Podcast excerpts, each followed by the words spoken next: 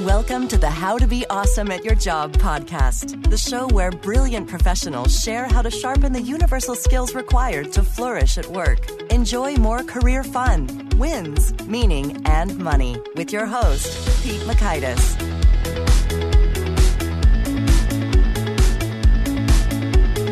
Hello, and thanks so much for joining us here for episode 193 with Dr. Britt Andreatta. Britt has a wealth of neuroscience research and insights about what it takes to flourish at work, which is what we're all about here. So you're going to walk away learning one, why our brains are not built for today's workplaces. Two, the fundamental conditions required for teammates to thrive. And three, best practices for developing trust within your team. So if you'd like to check out the show notes or the transcripts or the links to items that we reference here, you can find those over at awesomeatyourjob.com slash ep193. Now, here's Britt's story. Dr. Britt Andreatta knows how to harness human potential. Drawing on her unique background in leadership, psychology, education, and the human sciences, she has a profound understanding of how to unlock the best in people. Britt is the former chief learning officer at lynda.com and has over 25 years of experience consulting with Fortune 100 corporations, businesses, universities, and nonprofit organizations. Dr. Andreatta is the author of several titles on learning and leadership. Her online courses have over 4 million views, and her books are bestsellers. Her latest book, Wired to Resist, The Brain Science of Why Change Fails, and The New Model for Driving Success, is available now. And her next book on the neuroscience of teams, Wired to Connect, will be out in spring 2018. Now, here's Britt. Britt, thanks so much for joining us here on the How to Be Awesome at Your Job podcast. Thank you, Pete. I'm really excited to uh, talk to you and connect with your audience. Oh, me too. And I think we are of like mind with some of this good stuff. So I'm excited to jump in. But first, I want to hear about your jumping history on the ice. What's the story with you and competitive ice skating? Oh my gosh. I recently talked about this because, um, you know, when I was a kid, I was a competitive ice skater from the age of eight to 18, and I did triple jumps and I trained at the Lake Placid and Colorado Springs Olympic Training Centers. Um, you know, did all that. And then I had an injury, so I wasn't able to continue. So I went off to college and figured out my new life and, you know, blah, blah, blah. Well, fast forward to, to two years ago, and a rink opened in our town here in Southern California. And so I bought myself a new pair of skates and have been skating. I just go out and and skate for fun. And what's funny is I mean muscle memory is a real thing people. Like my muscles remember how to do stuff. The problem is I don't actually have muscles, but I have muscle memory. So uh-huh. I'm out there doing spins and at least single jumps and it's kind of fun to do. Oh, that is fun. Cool. Well, I never quite mastered the ice skating. I, I, think I would always tie the laces too tight or not tight enough, and then my, my feet would end up hurting. So so kudos to you that uh, you you excelled and, and you're and you're back at it again. That's really cool. Well, give it another try, Pete, because um, now ice rinks have these really fancy skates with memory foam oh, wow. and oh, even wow. heated heated skates. There's like it's come a long way since since we were kids. So maybe give it another chance. Only the finest of heated skates will meet my standards. That's good. Well, I was so intrigued digging into your work and I liked you mentioned that a lot of your work sort of stems from this this thesis or core belief which was very tantalizing for me is that most of today's workplace problems stem from trying to make human beings work in ways that we're simply not built to do. Can you give us an example or two of that that you see all over the place? Yeah, absolutely. I mean, it, it really comes down to a lot of issues we see in the workplace. Um, but one of the ways I try to remember this is if you go back to how we were when we lived on the plains and tribes together, I mean, our body is wired to do three things survive, right? So there's a bunch of our biology that's dedicated to helping us scan for danger and fight the foe and, and survive to live another day. Right behind that is belonging, finding a meaningful community, learning how to be with others, building meaningful relationships. And when, and, and the third one we can only get to when those first two are taken care of and that's um, become you know become our best selves grow into who we're meant to be and what's funny is workplaces expect humans to show up every day and be our best selves and do our best work while at the same time messing with stuff that triggers our surviving and belonging needs. So, for example, you know, change is happening so fast in workplaces today, um, faster than human bodies can really keep up with it. And so, we are getting a real thing called change fatigue showing up in the workplace, and and that can be addressed and handled if leaders understand biology and roll out change a little differently. Um, so we can we can work with the human body but i see a lot of issues in the workplace where we don't. Performance reviews is another mm-hmm. way we don't work well. The brain has certain ways that it, it's motivated and marks reward and seeks reward and nothing about the modern performance management system really aligns with that. So um, even how we onboard people how we do learning and training events. Um, the, the human brain can really only track about 20 minutes of content before it needs to process it to push it into short and long term memory. And yet, I will go to events where someone is talking at people for an hour, hour and a half before there's a break or an activity or a discussion. So I could go on and on. I mean, I could give you 100 examples. Um, but really, it comes down to kind of ignoring some of the ways in which we're wired. And so that's why I like to bring this message to the workplace because with some small tweaks, wow, man, you can start bringing out the best in people. And that only helps the organization thrive. Oh, that is exciting stuff. And I love it when a small tweak makes a big difference. So, Britt, please stop us at about 20 minutes for a, an exercise or a question or a something. We'll try to walk our talk today. Okay, sounds good. Very cool. Well, so I want to dig in particular now into a lot of your work recently has been in the realm of neuroscience and the new discoveries and research that's coming out and how that applies to teams, collaborations at work and such. So could you give us an overview of, you know, how you're learning and understanding this new body of work? Yeah, yeah, yeah. So my fascination with neuroscience started um, you know started with me doing some research into learning because my my background is learning and development. Uh, even my phd is on learning education uh, education um, organizations and leadership and so I started there because I was just trying to improve my craft. And I learned so much that I ended up writing my first book, which is on neuroscience of learning. It's called Wired to Grow. And then I was working for a company that went through a, a major acquisition. And in the middle of that, I realized everything we knew about change was wrong. So I mm. studied change. And then this third area of research, which I just premiered in May and, and is going to be the subject of my third book, is all about teams, right? Because so much work is being done in teams now all around the world. And there really is some biology about how we work well in teams. So I'll give you a few highlights. Um, one of the cool things is is that we achieve this thing called neural coupling and when people work together our brains sync up and and they sync up in two key ways. One is as we're engaging and talking to each other and collaborating the same regions of our brain light up at the same times. And then in addition our brainwave patterns which can be very unique to us actually align and you start to see that the brainwave patterns have mirrored each other and are almost identical when the team is working really well Oh, it's wild. yeah. So, so this synchrony happens, and it, we're really on the front edge of this. Like the scientists don't really understand how it happens, but we can see that it does happen. Um, but what we know is that it happens better and faster when there's a couple things in place, and one of them is psychological safety which is a sense that people feel like they can take risks and be themselves and make mistakes and that they won't be rejected or ridiculed by the group.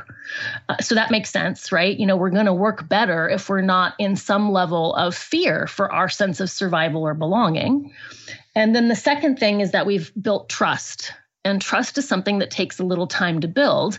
Um, but when groups of people have time to start to build those relationships, what we see is then those teams drop into this neural synchrony much faster and they are much more effective working together. Um, and it's, it's measurable, it's measurable on brain scans. And another couple cool things is that um, we naturally kind of scan for us versus them or just not sorry not us versus them but like me versus we. Like am i working on my own or am i part of something? So it's a me we sort. But what's interesting is that organizations sometimes play on that in the wrong way and they set up people in competitive situations and they turn it into an us versus them.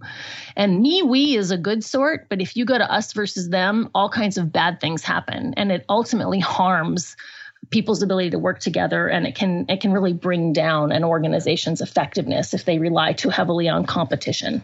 Oh boy.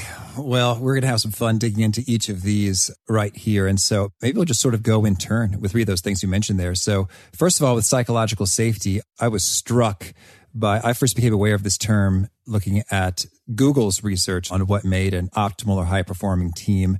Yep, me too.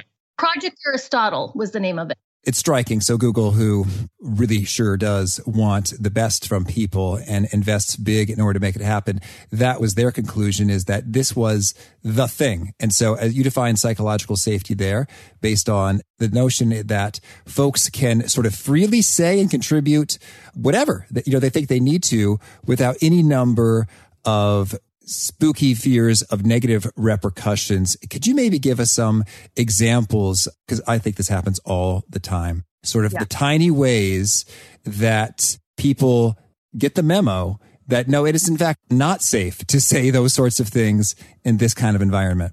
Yeah, so Google's research was really interesting and and they definitely found two key factors were at the heart, which was empathy and then also everyone it was called conversational turn taking but the best teams found the way to make sure everybody's voice got heard. But what was interesting is they were hitting on um, this concept of psych safety and the original professor who identified it is amy edmondson from harvard. And her research is amazing. I really recommend that if you have not yet seen her ted talk or bought her book teaming it's it's really well worth the read and she actually ha- she defined it. So I'm going to give you the the official definition of psych safety, which is it's a sense of confidence that the team will not embarrass, reject, or punish someone for speaking up with ideas, questions, concerns, or mistakes. And what it, what she found, and also what Google found, was that that's a real differentiator, mm-hmm. and it makes sense, right? If we feel safe and we feel like we can take risks and make mistakes, that's going to help us do our best work and it also is kind of a measure of trust. So it's really a big differentiator. And it, I've seen that in every org I've gone into is psych safety is really kind of the core thing. Mm, that's so powerful. And I'm glad that research has been done and also disappointed because I was beginning to formulate some similar syntheses, you know, in terms of, boy, it seems like a lot really boils down to what people share and what people don't share and why. And then they just, you know, took that to the very next you know, several levels of depth and research and brilliance with the psychological safety considerations. So I'd like to get your take then in terms of in the reality of organizations. I think it's much easier said than done. Well, yeah, just speak your mind. You know, I'm an open book or my office is always open. Just we want to hear your ideas. But in practice, that doesn't feel like that's the truth. Like there is that safety. And so what are some of the maybe little ways that leaders and collaborators undercut their psychological safety?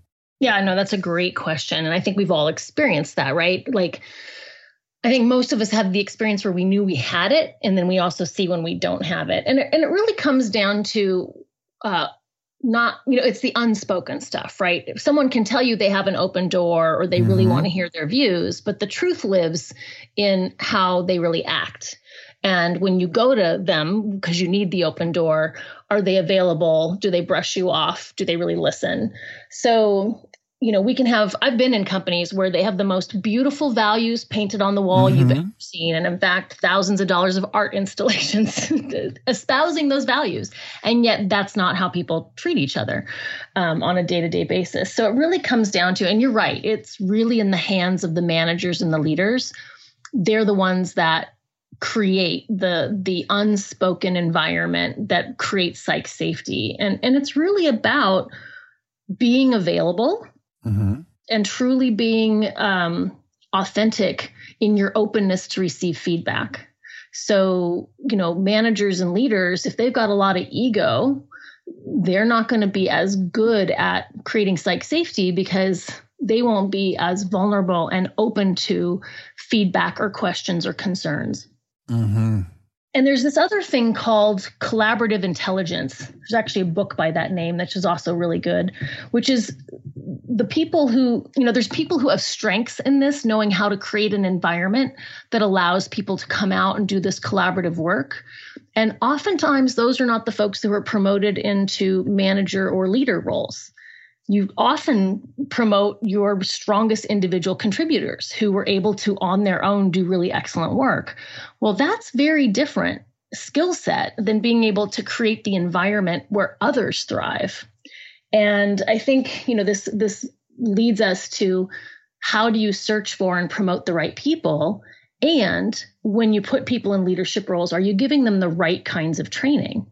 And I, I, see a lot of organizations give training that doesn't really teach people how to create environments for others to thrive. And that's really the core of it. You can do it, it's totally learnable, it's totally teachable. Um, but I don't see that as the focus in a lot of orgs. Okay. Well, so much there. And so then when you mentioned big egos and defensiveness, kind of really quickly puts the kibosh on psychological safety. And so could you maybe share? I'm wondering if there are maybe some nonverbals or very subtle things like people don't even know that they're doing, that they're kind of unwittingly damaging psychological safety before it gets a chance to really take root and grow. Yeah. So one, it's, you know, it's turning your attention to creating the environment for others. So it's really about can you ask those kinds of questions that invite different views into the room? Do are you constantly asking questions versus telling people what mm. to do? Um, so it's really about asking questions, and and that means being able to ask a variety of ways so that you hit different people's preferences or personalities. And then, you know, once people are speaking, it's what you do with that information. You know, do you if you feel like you're being challenged, do you shut it down or do you say, tell me more? Mm-hmm. Or if someone offers a criticism, do you say, no, that's not true? Or you say, thanks for the feedback? And so it requires a level of vulnerability um, on the behalf of the leaders and managers to really, you know, receive a create it and then receive it once you've created it because you can do a great job asking all the questions but the mm-hmm. minute something somebody says something tough if you if you smush them down um, everyone in the room goes oh guess we're not doing that you know guess it i guess it's not really safe to do that mm-hmm. so you know it's the walking the talk part and i think i think a lot of managers and leaders are capable of it but they are so busy trying to crank out their individual contributor workload, which didn't go away when they got promoted, um, that they don't put enough time and attention into how vital this environment is to create. Mm, excellent. And final point on psychological safety conversational turn taking. Any best practices you recommend to do that well? Yeah, you know, what's interesting is that it's about making sure that everyone gets to contribute, right? So inherent in that is this idea of like everyone on the team has something valuable to add. And if we miss somebody, we're not going to be as strong or as good um, as we will be if we hear from everyone. So then it's about how do you how do you do that? Some groups do it by making it every meeting you hear from everybody. Other groups do it by over the course of a couple weeks. There's lots of opportunities and everyone gets heard. That really kind of comes organically from the group. But the groups that have psych safety, and some of them kind of build it inherently, but if you're trying to intentionally build it, it's really about, you know, making sure that you're hearing from everyone. And so this requires awareness. Mm-hmm right? You have to be tracking not only all the times you raise your hand and want to say something, but you're also noticing that a couple people haven't spoken yet and either holding back your own comment or inviting them. Hey, Jill, what do you think? And um, this also gets to some diversity and inclusion stuff because there are some some cultural differences and and and we've been socialized in different ways of communicating that tend to make environments where um, men, for example, or people from Western cultures feel much more comfortable taking up that airspace. And other folks have a deference and waiting. And if they're not invited in, they're not going to assert themselves in because that's seen as inappropriate or, or impolite.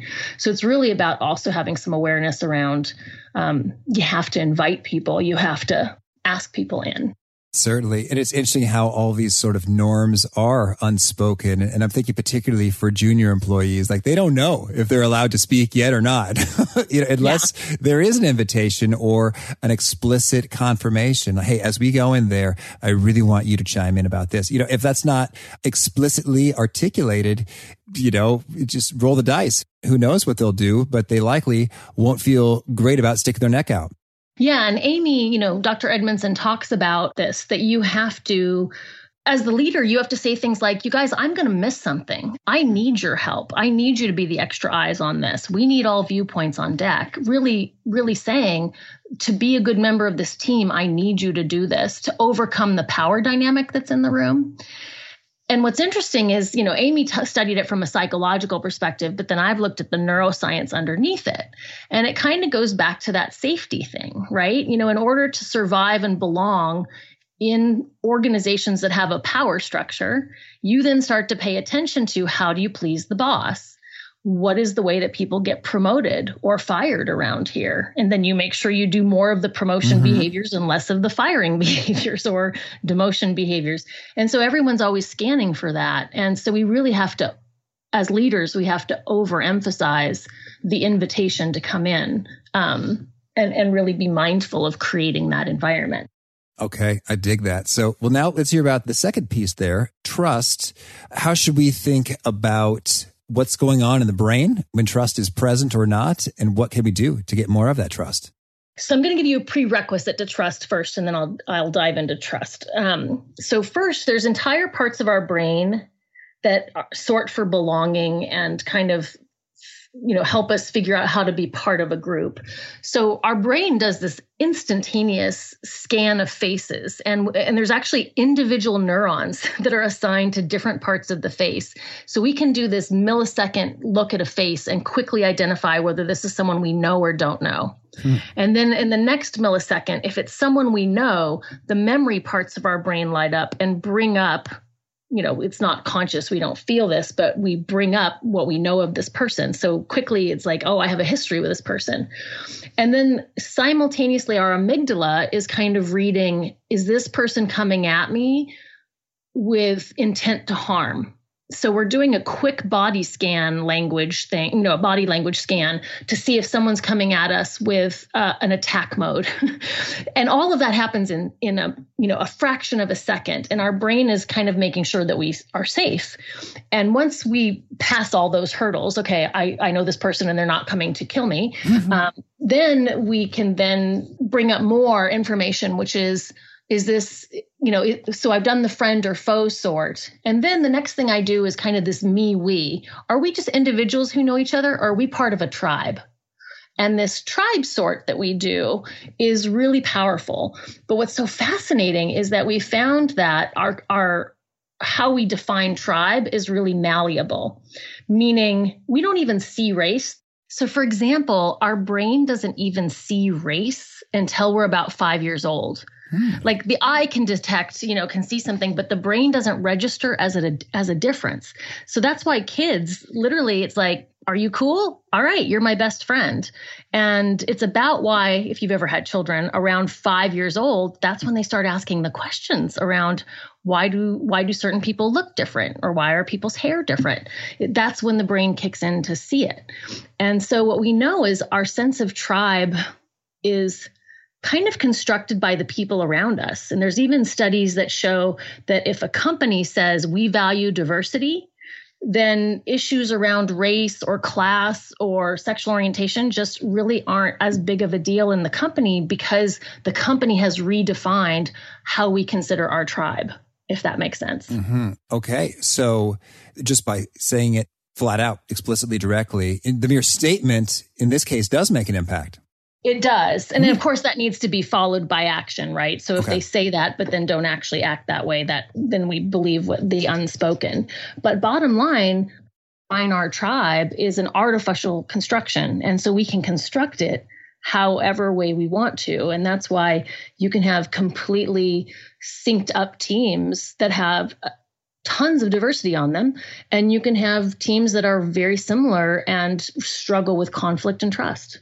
Oh, that's so powerful. And it's so interesting how I'm really resonating with that, that in certain groupings of people, it's like I just resonate powerfully. Like you are my people and I am your person. Like on these dimensions, whether it's matters of faith or if it's matters of when I get together with some of my Bain colleagues, it's like all of us think about you know problems and optimizing them in extremely similar ways. And if someone pulls out an app we all have the same questions about how they monetize it and the strategy and and all that. So so that's really powerful. And then tell me are there some ways that we can do some good moves to emphasize the tribal identity and get that working for us yeah, absolutely. So, so certainly the messages that are spoken and unspoken around what we value and and who we consider part of our tribe is really valuable. And you can definitely play with we are a we. So defining we. Be careful not to take it to us versus them. Mm-hmm. And you can see this a lot in companies or sports fans, right? In fact, some of the studies are done on sports fans around what happens in the brain when you get this real us versus them tribal identity. And that can actually not only the brain sees reward when your team wins, your brain actually gets a reward when the other team fails. And yeah. it turns on um, a disconnect, like we have less empathy for the them. Um, than we do for our us. So some bad stuff happens if you play too much with intense competition, but having a sense of tribalness and we turns on a lot of good stuff. And so definitely leaders can play a big role in this. The other thing that I like to mention as a backdrop though is that we all consume a lot of media. And so our sense of our tribes is framed a lot by what television and movies shows us. And so, for example, it's still true that African American men are way over, overrepresented in media as criminals and um, you know dangerous elements of our society than is true in the population. And so, all of us have to be wary of this implicit bias or unconscious bias that we have that has been kind of fed to us around certain groups um, because it's been manipulated and overrepresented. Mm, all right. So we got the tribe element, the, the association of similarity and belonging. And so you mentioned that that is one core piece of the trust pie. Yes. What else should we be thinking about when it comes to cultivating trust?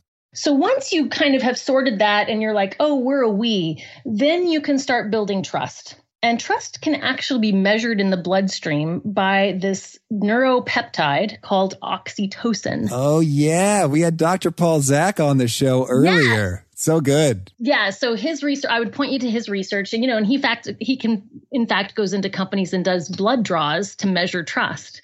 Um, but what we know about oxytocin is that it, it gets it gets magnified. So the more trust you build, the more the more oxytocin you have, and then the more likely you are to trust someone. So you start to get into this reinforcement loop that's really great. And in addition, we know that purpose, doing purposeful or meaningful work with people, also um, puts out oxytocin. So like the sweet spot is you get to do really meaningful work with a trusted team, and then you see teams just just crushing it. like they really are performing well.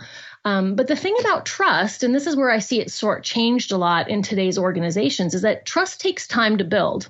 Mm-hmm. In fact, Brene Brown talks about it's it's like a marble jar, and you have to keep putting marbles in the marble jar. And when you have a sufficient amount of marbles in there, then there can be a conflict or a tension, and you might take some marbles out, but you've built up enough trust that it can withstand some stress.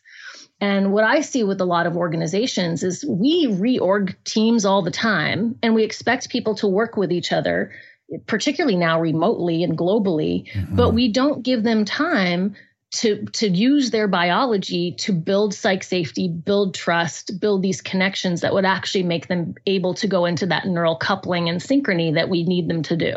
Yes. Okay. Well, and so then that gets me thinking and wondering if that is a reality, you know, there's one message there to managers and executives like, Hey, maybe slow it down a little bit on the reorgs and the team reshuffles. Um, but if you're in the fray, where you are being reshuffled and you ideally would like trust in a hurry. It takes time to build. So is there anything we can do to be intentional and I don't know if the word accelerate is appropriate, but yeah. get the trust going all the faster?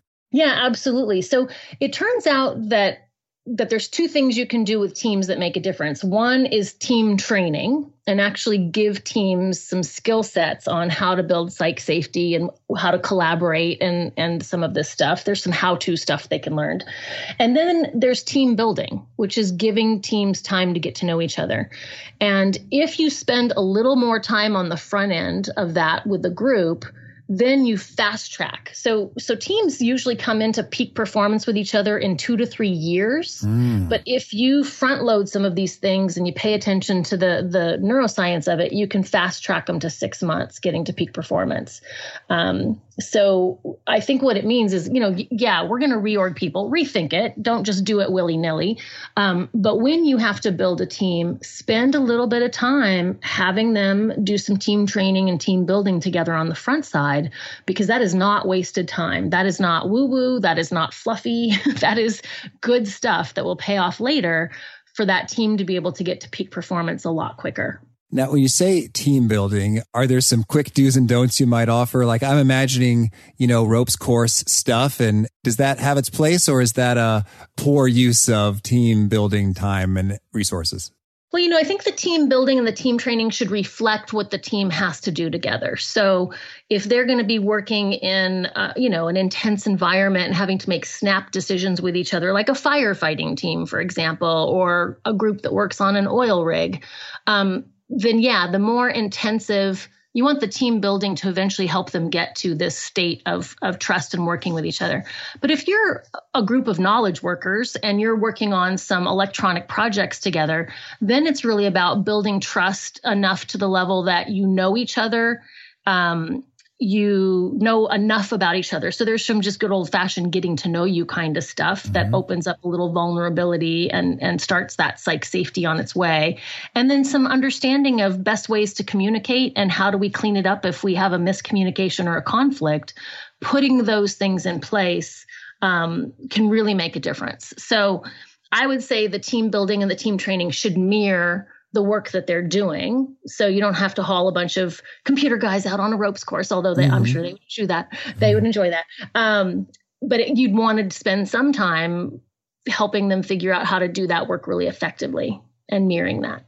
Okay, got it. And I wanted to touch upon the point you mentioned when it comes to in this world of remote teams, that's kind of throwing a little bit of a monkey wrench in some of this development and cultivation. Do you have any best practices or maybe even just an encouragement for the person who loves working at home? How should we be thinking about that game well?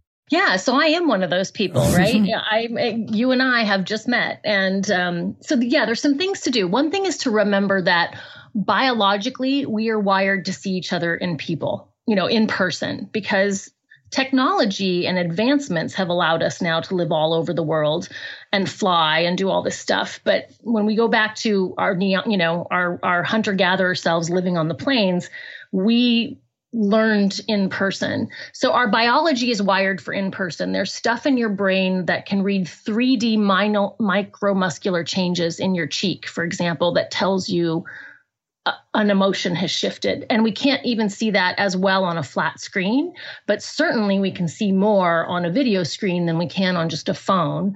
And on the phone, we have more information than we do in a typed email message. Mm. So I always tell people, particularly early in your interactions, if you can be in person, great. Your next best thing is video. Um, and spend as much time on video as you can before you take away the visual and possibly don't take away the visual. Keep the visual as long as you can. And certainly if you're on email and it starts to get wonky, don't keep going on email. Uh, hop on the phone, get on a video because you're giving your brain more information that it can use to really understand and read other people's emotions. And you know, and then the other thing that I would say is, you know, a lot of this neural synchrony that happens scientists aren't really sure how it's happening yet. I think some of it passes between bodies in un- invisible ways yet on pheromone signals and electrical impulses that we can't quite detect yet given our technology. So I suspect that um, we'll learn more in the future that will give us more information about how to bring out the best in remote workers. But for sure, spend time. And if and if you're going to be working remotely, do a little bit more of that get to know you stuff up front so that you build a little bit of connection before you just go into work mode. Oh, that's so powerful. And Britt, one thing that this is really kind of connecting for me here is given all of these, you know, micro expression, millisecond facial things. And I'm thinking about the TV series Lie to Me right now. Mm-hmm. Actually, as you mentioned it, is that it's probably kind of hard to fake it. I mean, if you don't actually care about people and what they have to say and their input and their feedback and their ideas, it sounds like you're saying we have all kinds of communication going on that may be even undetectable. So it's kind of like you got to really care is something I'm taking away here. Yeah. I mean, you know, it's so interesting because all of us have had the experience where an interaction with somebody didn't go well or they they ended up you know, hurting us in some way, right? And most of us can go, you know, I had a little gut instinct or mm-hmm. gosh, there was that little red flag. And those those things are your biology telling you, you know, auga, auga, something's wrong here.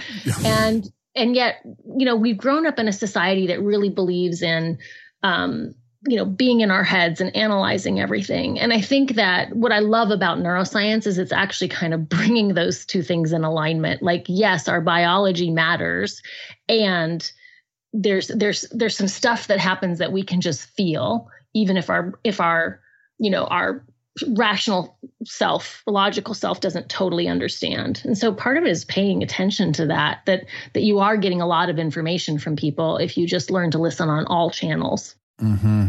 Oh, that's an excellent perspective. And Britt, well, I think we could do this for hours and hours, but tell me, is there anything else you really want to make sure to highlight before we kind of shift gears and hear about some of your favorite things? Yes. The last thing I would emphasize is, um, you know, we used to think that diversity was the thing to focus on, and I'm sure we've all sat through diversity trainings. But now the shift we're really paying attention to is this idea of inclusion and what it means for someone to feel like they're included or that they belong in a group. And and that's turning out to be super important right? And again it's because of our biology. Here's something really fascinating from brain science. When people are excluded and they've actually set up experiments so that people are on an MRI machine and engaging with three other people playing an electronic game and it's three people playing and then mm-hmm. it's set so that two people start playing this game excluding the third person so the third person knows that they're being left out of um, this this little game and the brain registers exclusion in the same place it registers physical pain mm. so when we are excluded, even as something as minor as two strangers are playing a game that I'm now not allowed right. to play we feel it in the brain as physical pain. And and i think that that's really powerful. Like i think we can all remember a time when we felt excluded. And that can be a real place of connection is like wow i know what that feels like and i know how hard that is. How do i make sure i'm i'm creating an environment where people feel included? And then the the second takeaway there is that um, it's such a strong connection. You know opioids work in the brain to stop physical pain. So even though you broke your arm and it still hurts, you can take a pain pill and you don't feel the pain even though the bone is still broken. So mm-hmm. it it disrupts the pain signal in the brain so you don't feel it. Well, opiates dis, disrupt the pain of exclusion. Hmm. And so I think this is what's happening is people get injured and end up on pain pills for legitimate physical pain reasons. And then as they're trying to come off of it, it's been masking whatever social pain they feel in their lives. And I think that's why they have a hard time weaning off of it sometimes, is because it's also a- addressing all the places in their life where they don't feel included. And I think more of us feel like we don't belong than we talk about. Yeah, I think that's so true. And there's so many little ways it happens. I'm thinking of in some environments in which it's like, I didn't feel hardcore excluded, but I just definitely picked up the signal. It's like, oh, all of you people like each other more than you like me. Not that you dislike me or hate me or, you know, he's like, you know, right. Pete is forbidden to participate in this conversation circle, you know, uh, but it was just like, oh, and it sure is unpleasant. And so I think that, you know, maybe part of this is, you know, kindergarten lessons associated with, you know, smiling and opening up your body language and, and asking people what they have. But do you have any other kind of best practices that we should bear in mind to keep inclusiveness going? Yeah, I think part of it is to just be sensitive to it. I mean, I think one of the aha moments I had, you know, I'm a white woman um, and I'm an educated white woman. And one of the aha moments I had was like, oh, wait a minute. You know, I've had moments in my life where I felt excluded, but I've had a lot more where I felt fine. And I can I can look to leaders and see people who look like me, and I can um, I can I can see police officers that look like me. There's places where I I feel a sense of safety, and I started to realize what a privilege that is. Um, that I wasn't counting, you know, that I was like, oh, the world works like this for everybody. So I think part of of inclusion is just starting to kind of realize the places where you might have privilege and where you might feel more included than other people do, and that doesn't mean that that you shouldn't start to tune into some things that you haven't experienced. That was a really big aha moment for me and made me more sensitive to environments of, huh, can I start paying attention to how another might feel in this setting, not just how I feel in this setting? Mm, excellent. Thank you. So now, Britt, can you share with us a favorite quote, something you find inspiring? Oh my gosh, there's so many of them. Um, you know, I still always come back to uh, that Margaret Mead quote about, you know, never underestimate the power of a, a, small group of committed individuals and what they can do. I'm not, I'm totally mangling the quote, but it, it, it comes down to like, you know, it's really the only thing that ever makes a difference is a small group of people speak up and say we need we need change. And so I, I always value that as a call to a call to action for all of us. All right. And how about a favorite book? You know, I read voraciously, so I have to say I'm I'm anticipating my new favorite book will be Altered Traits by Daniel Goleman and D- Richard Davidson. They're doing a they're pairing up. Daniel Goleman does emotional intelligence, and Richard Davidson is like the guru on mindfulness and meditation. And their book is coming out soon, and I I know I'm just going to love it. Um, another current favorite is Essentialism. Oh yeah, we had Greg McKeown on the show. It's so good. Yes. Oh my gosh. It's just really helping me stay focused in the midst of so many awesome choices. Mm-hmm. So that one's that one's being really helpful to me right now. Oh, absolutely. That's so powerful. And you're the first person ever to offer us an anticipated favorite book. I love it. shows you're really on top of what's coming through the pipeline. And how about, and this might be extra hard for you, but uh, if you had to choose, you know, a study or experiment or a piece of research, you know, that you have really connected with or thought about many, many times over, uh, what would it be? You know, it hands down at Richard Davidson's work on mindfulness. And he's put, I mean, this was a this was a, a game changer for me. He's put um, you know, Tibetan monks on an MRI machine and he's put civilians on an MRI machine. So he's really studying from a scientific brain science way what happens. And not only does a 10 minute meditation change your brain, it changes it permanently. All right. 10 minutes permanent change. And if you get into a habit, it's it, it, like the brain was built for mindfulness. It's like it has receptors in it that make it just function so much better. So it literally turned me into a committed meditator. And I am a tightly wound person. So honestly, when I started re- re- reading this research, I was like, oh no, I have to meditate um, because I was so against it. But I'm I was it was so compelling. I had to, and I'm so glad that I did. It's been a huge change in my life. Oh, that's cool. Well, let's merge favorite tool and habit then to hit the meditation point. So how do you go about doing that? Or do you use an app or anything, or is it simply pay attention to your breath? What do you do for meditation? I have two favorite tools. Um, one is uh, Deepak Chopra and Oprah Winfrey have paired up to do these 21 day meditation challenges that you can get on your phone, and they're they're literally 10 to 15 minutes, and then they run for a theme for 21 days. And everything I know about how we build habits and all of that, it's just like this perfect sweet little nugget that I love. Um, so I have several of those on my phone. And then the other tool that I love, it's called Desk Yogi.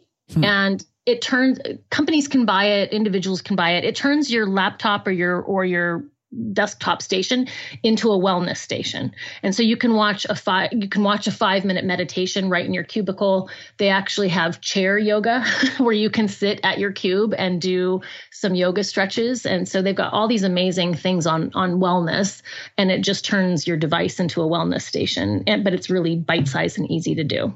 Oh, thank you. And how about a particular resonant nugget, something that you share, whether it's in your Lynda courses or your books or your workshops that seems to time and time again really connect with folks, getting them nodding heads and taking notes? You know, the thing that I end up weaving into every talk is this idea that we're wired to do three things survive, which is in today's modern day, that's like, can I have a job and make a paycheck, right? Because that's how I buy the other stuff. Um, followed closely by, do I belong? Is there a meaningful community that I feel like I can bring my full self to? And then that we all hunger to become, that we want to be our best selves, that we all want to learn and improve and grow. And to me, once I understood that, I was like, you know what? That everything else comes from that. Everything else can be explained by understanding that's that's who we are as a species. Mm, thank you. And Britt, if folks want to learn more or get in touch, where would you point them? You know, I would send them to my website, which is my name, brittandreatta.com. And please link up with me on LinkedIn. And I also um, have Twitter. So follow me in those places. And I'd love to connect. I'd love to hear from you. Okay. And do you have a final challenge or call to action for folks seeking to be more awesome at their jobs? You know, I would just pay attention. You know, we all kind of know what brings out our best self, like how much sleep you need, or how much you can really concentrate before you need a break, or, you know, what kind of manager brings out the best in you. So once you know that about yourself, go find it. And and if you don't have it, it's not the right job. It's not the right person or the not the right role. So i really believe that we all slot into the to the to something that resonates with who we are and brings out our best. And if you don't feel like you have that you just haven't found it yet. But don't sit there any longer and wait for it to show up. Go find it. Oh thank you. Britt, this has been such a treat. Thank you for this and best wishes for all of your speaking and travels and adventures. It's been a treat. Thank you, Pete. And hello to your audience. I love talking to you and I look forward to connecting with everyone. I really like Britt's take on saying we really, really need this. We need all the viewpoints in here to be a good member of this team. I need you to do this. And I think that is so handy, as she mentioned, to overcome the power dynamic. And I think to overcome some of just like the resistance dynamic, like, oh, I've got an idea in my head, but eh, might be kind of dumb and I don't feel like sticking my neck out and it probably doesn't matter that much. So I'm just going to be quiet. Like those little moments where we choose to disclose or not disclose. I'm thinking of Silicon Valley. Great show. There's a hilarious line where they say bros disclose, but sometimes we don't. We don't disclose because of that little bit of resistance. And I think that little nudge might be just the thing to get a collaborator to speak up and to get that viewpoint you need, which could save you from a terrible mistake or inefficient move down the line. So a nice little script verbiage tidbit I'm going to be adopting into my lexicon.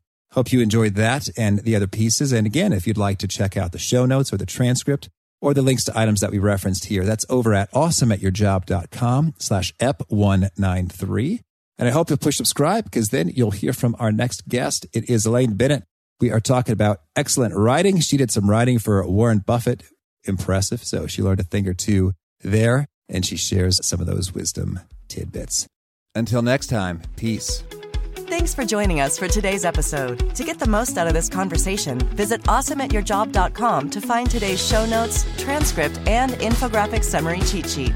For more entertaining professional skill sharpening, be sure to subscribe to catch the next episode of How to Be Awesome at Your Job.